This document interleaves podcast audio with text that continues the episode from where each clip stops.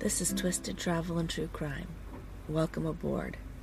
As always, just a quick reminder that I do record while living on a sailboat, so you might hear some boat noises or water noises in the background.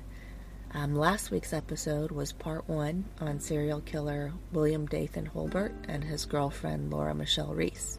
This is part two, so if you haven't listened to part one, be sure to go back and do so, or you will likely feel lost. We ended last week's episode with the murder of Bo Icelar. It wasn't long after that murder that Wild Bill decided to kill Cher Hughes, and her murder led to the murderous couple's capture.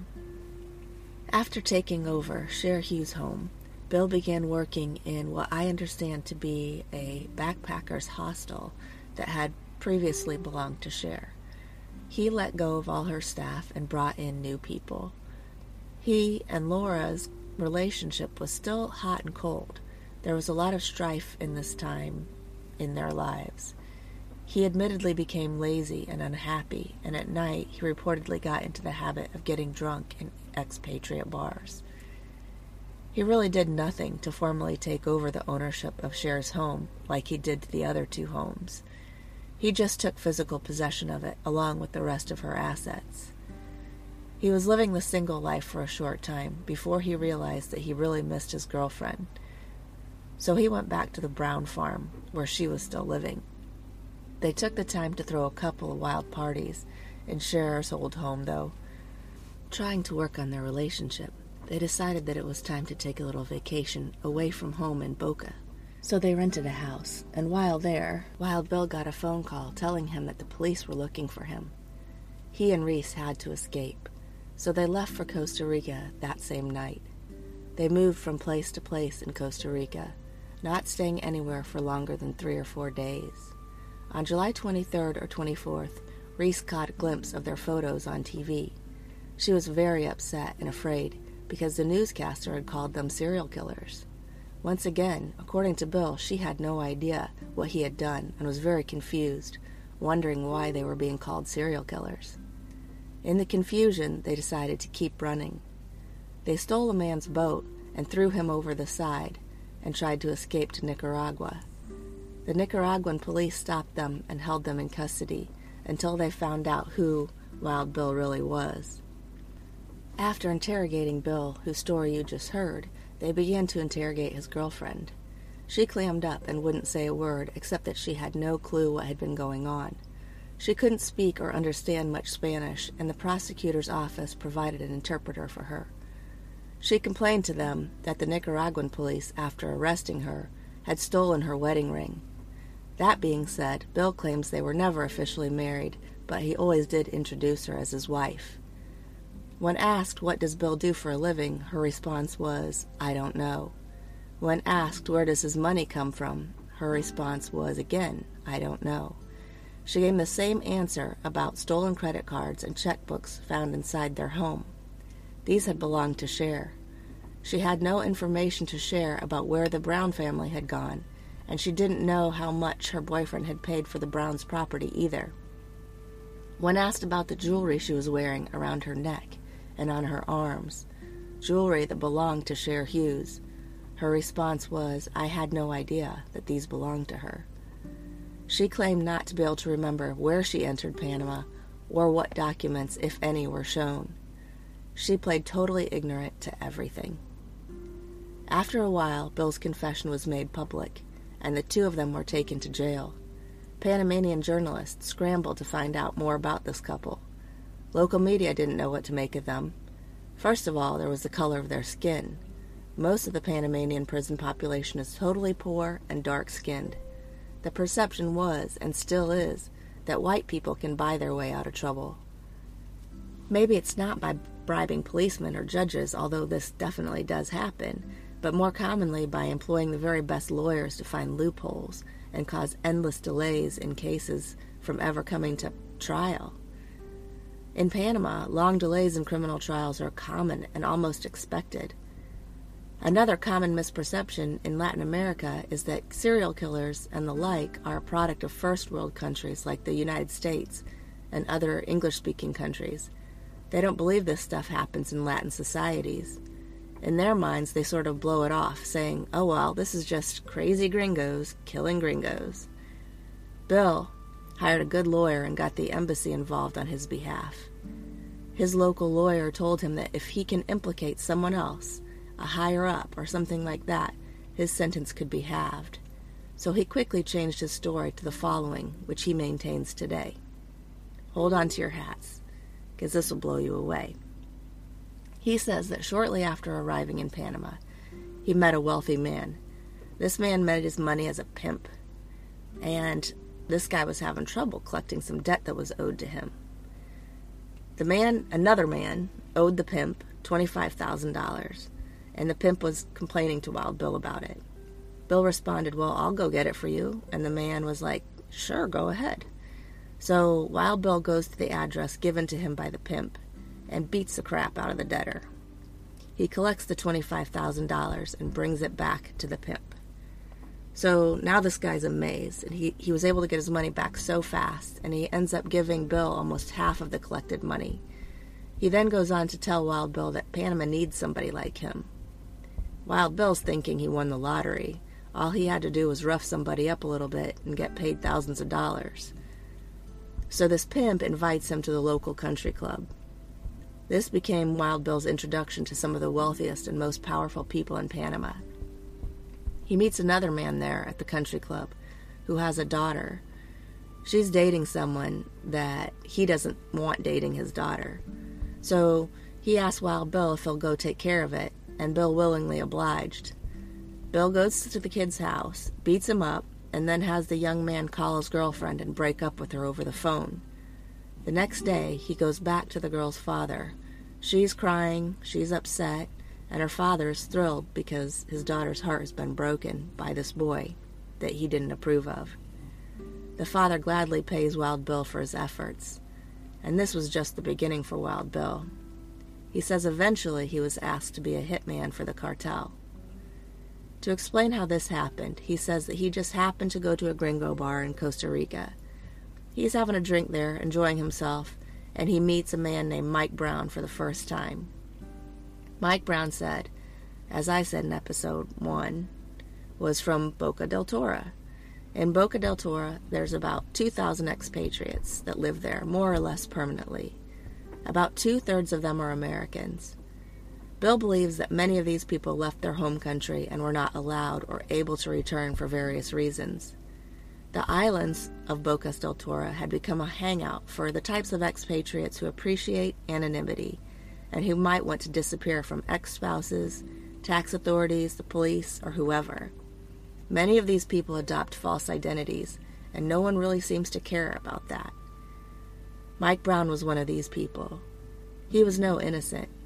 His real name was Michael Ferris Salem, and he had been a career criminal with a hand in kidnapping and drug running. He supposedly escaped from prison. He was wanted in Florida and lived like a retiree in Panama. He had six figure profits in a Hong Kong bank account and was living a secluded life with his wife and son. I'm going to continue to call him Michael Brown throughout the rest of the story, even though he did go by other names. In most sources, he was described as a prim- criminal, but I did find a couple of sources that said he and his family were really in the witness protection program. What was agreed upon across the board was that his family stayed to themselves for the most part.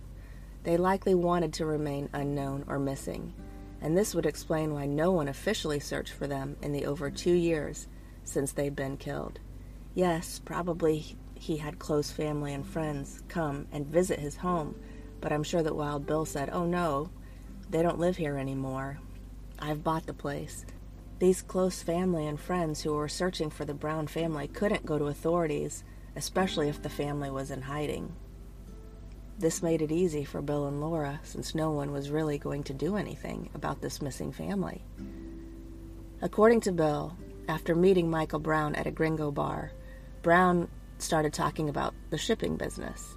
Bill mentions that he has a 500 ton captain's license, but he goes on to say, of course, he can't use it because of the legal situation that he's in.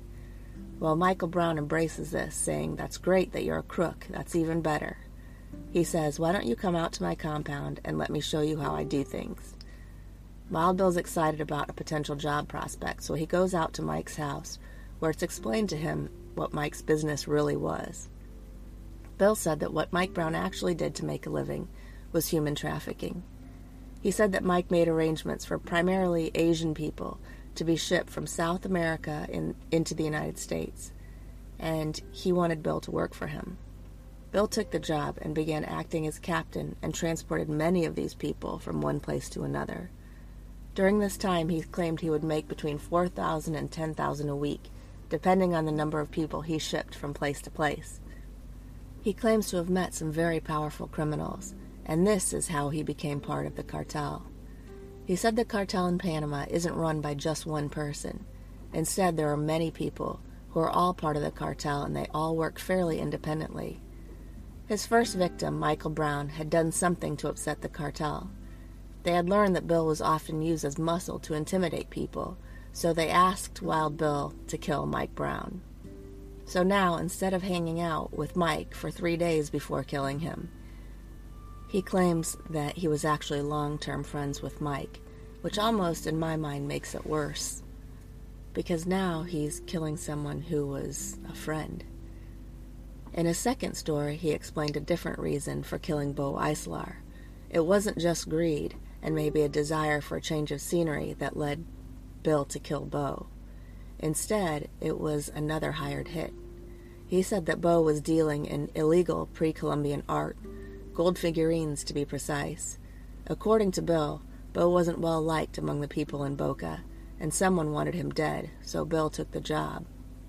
He killed Bo in his boat, as he originally claimed. When asked why Bill didn't just leave Bo's body somewhere out in the ocean, his response was that too many people had been convicted based on a body part washing up to shore. Maybe it's a hand or a foot, but if a body is found, a conviction can be made. When the police asked who hired the hit, Wild Bill named off one of the most prominent and popular expatriates in Panama. According to one source, this man did nothing but good for Panama. But Bill had to name somebody if he was going to get half of his sentence removed by naming other nefarious criminals. He had to name someone, and as far as I could find, this man was innocent. Bill also claims that the number one rule is don't be a snitch.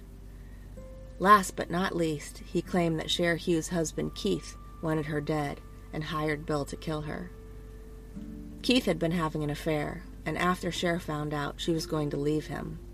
They were going to be getting a divorce, and because everything they owned in Panama was in Cher's name, he knew he wouldn't get anything from the divorce.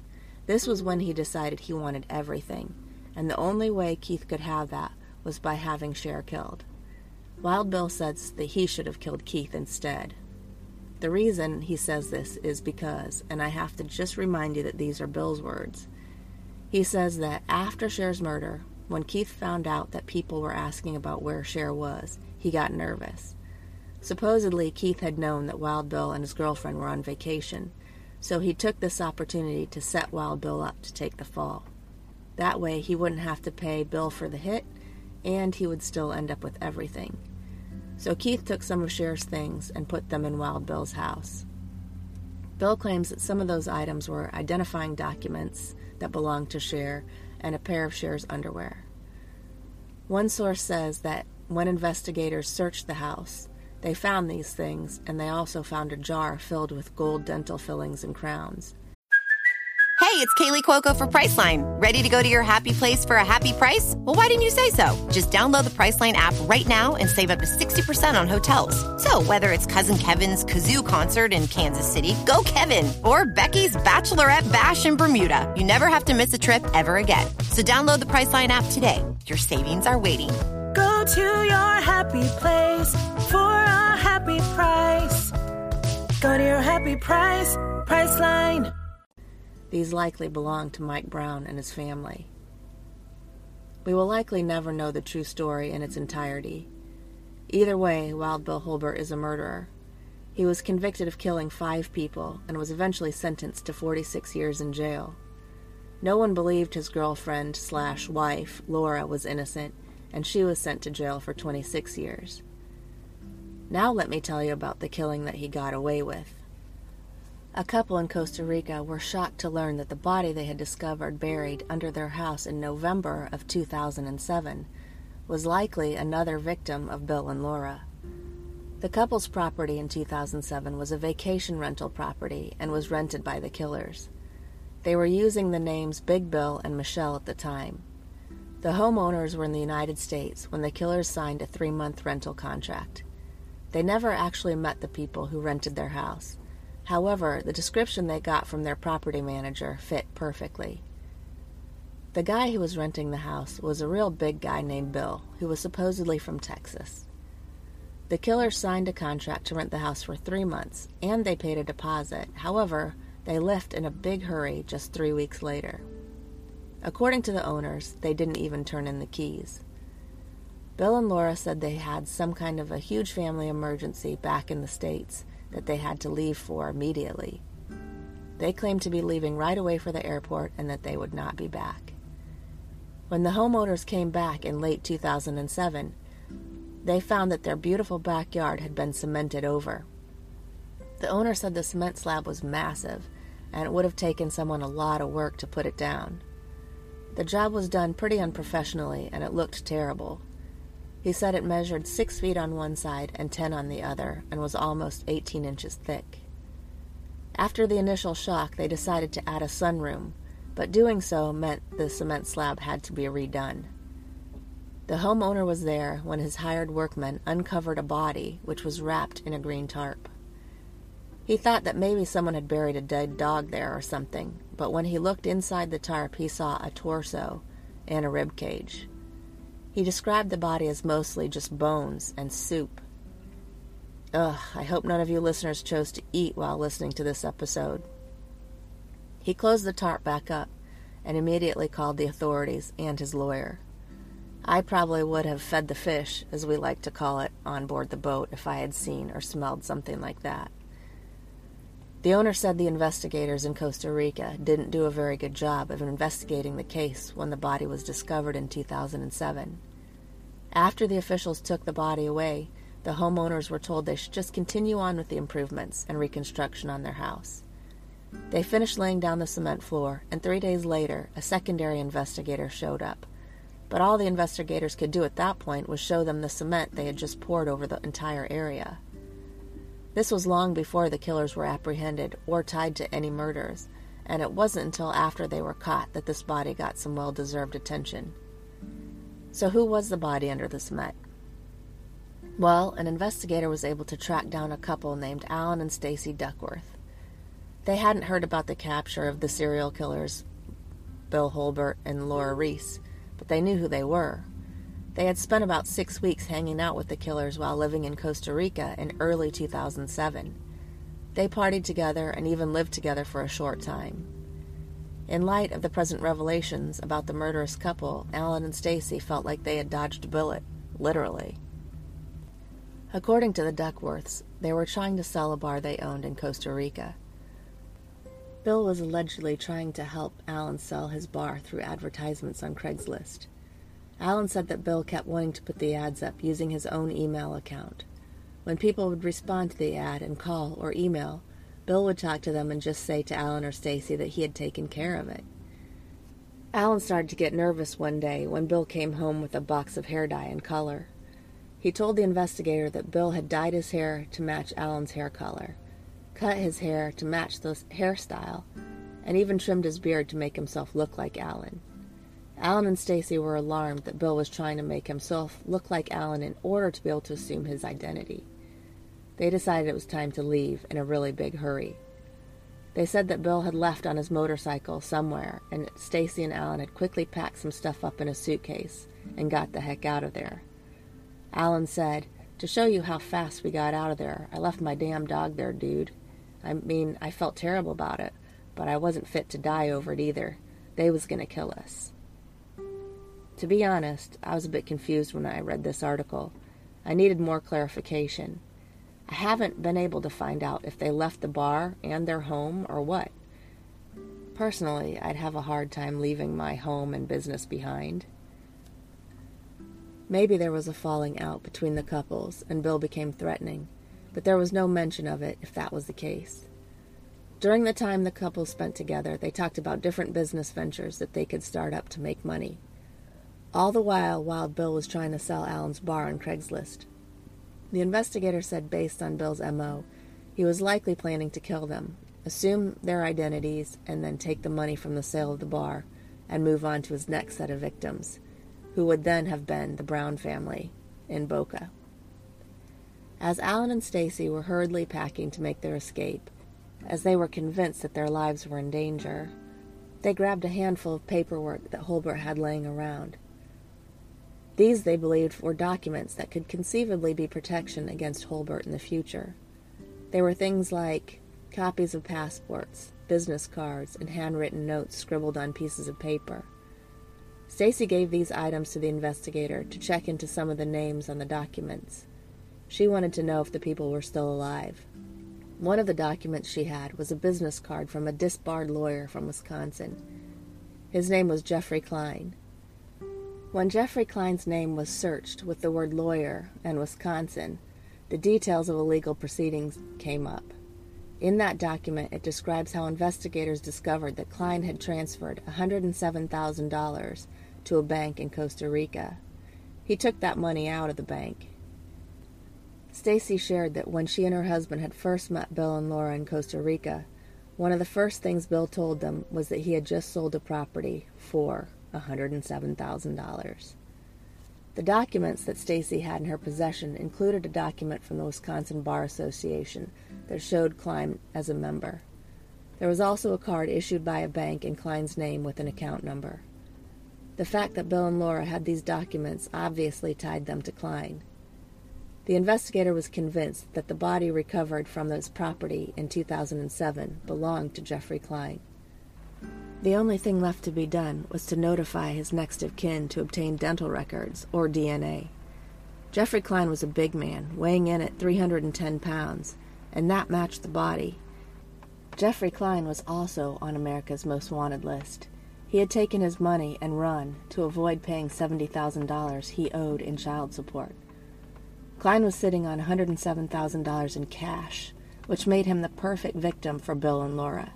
He had been afraid to put the money in the bank in case it was seized and given to his ex wife. It was obvious that he had money. He spoke English. He was a U.S. citizen that was running from something in the United States.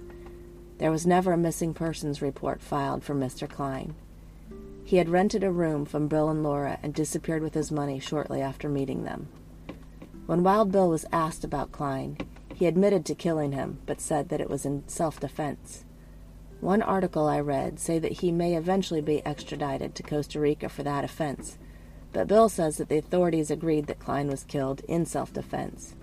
I want more details, and I searched high and low, but couldn't find anything about how Jeff was killed or how it was figured out to be self-defense. If someone out there knows, please tell me. It didn't take Wild Bill long to learn how the prison system worked. He figured out it was very unlikely that the underpaid guards were going to allow a prisoner to escape, or even to help with the escape, no matter what they tried to pay. However, offering large sums of money definitely brought significant favors to the prisoners. A prisoner could buy cell phones or drugs. People on the street could simply throw items over the prison walls. Night guards might just decide to look the other way when something nefarious was going down if they had a little money in their pockets. Prisoners were allowed conjugal visits and could even pay a woman for her time if he had enough money. Wild Bill had his own phone and access to the internet and even did interviews with journalists. Now and then he even had a cell to himself. That being said, he got caught after allowing an interview where he videotaped himself inside the prison and was placed into a higher security prison. Meanwhile, the rest of the prison, which is more like a concentration camp, has 8 to 15 men or more in a single cell. He speaks about how terrible prison is, especially for poor prisoners, many who have to sleep on the floor. They practically starve, and there are no real opportunities to learn a new trade or way to make an honest living. He talks about having had to walk around the prison yard picking up shit. This excrement is wrapped in paper and throw it out of windows because the water only runs for a few hours a day. So if someone has to go, they go on the floor of the shower on pieces of paper and then they throw it outside the window. This is a job that everyone in the prison has to do at one time or another. Bill claims that prison has changed him and that he's reformed even without opportunities to improve his education, or what most of us would think of when we think of prison reform. He said being with the prisoners and being a part of their lives has made him a better and happier person. At this time, Wild Bill is serving out his sentence in Panama. He said that typically criminals serve 66% of their time and can also have time taken off in addition to that for good behavior. As of this year, he likely has 15 more years if he serves his full time, but he's hopeful he can get out earlier. He has embraced religion, become a Christian leader, and has begun a website called Panama Prison Ministries. He says that he's grateful that he was caught because his life was terrible in the last few years before being captured. He also goes on to say he's much happier counseling youth in prison and leading church services than he ever was before being caught. I personally believe that people can change, but even with honest change, most people who know the real William Dothan Holbert will always have their guard up, even if it's just a little bit. The families of his victims may never forgive him, and if they do find it in their hearts to give him the ultimate gift of forgiveness, they will never forget the excruciating pain he caused them by taking the life of someone that they love deeply. When I released part one, after hours and hours of research, including listening to interviews given by Wild Bill in the past, I never thought in a million years that I would have the opportunity to interview a serial killer. As I started to promote the episode on social media, a man reached out to me. It was Bill. I couldn't believe it, and I was skeptical at first until I heard his voice. It was a voice I recognized from the interviews I had listened to during my research. He was willing to do a short interview with me. I'm going to release his interview as a bonus episode next week for those of you who would be interested in listening. Speaking of listening, thank you so much to each and every one of you who tuned in this week and every week. If you enjoyed this two parter, please subscribe, tell a friend, give a nice rating and review. You can even sponsor the show if you like. There's a link in the show description if you'd like to do so. That's also where you will find my resources. I'd like to thank Jeannie F. for the recommendation on two cases ago, which led me to this case. Thank you so much, Jeannie. Once again, thanks to all of you for listening, and until next time, Here's wishing you fair winds and following seas.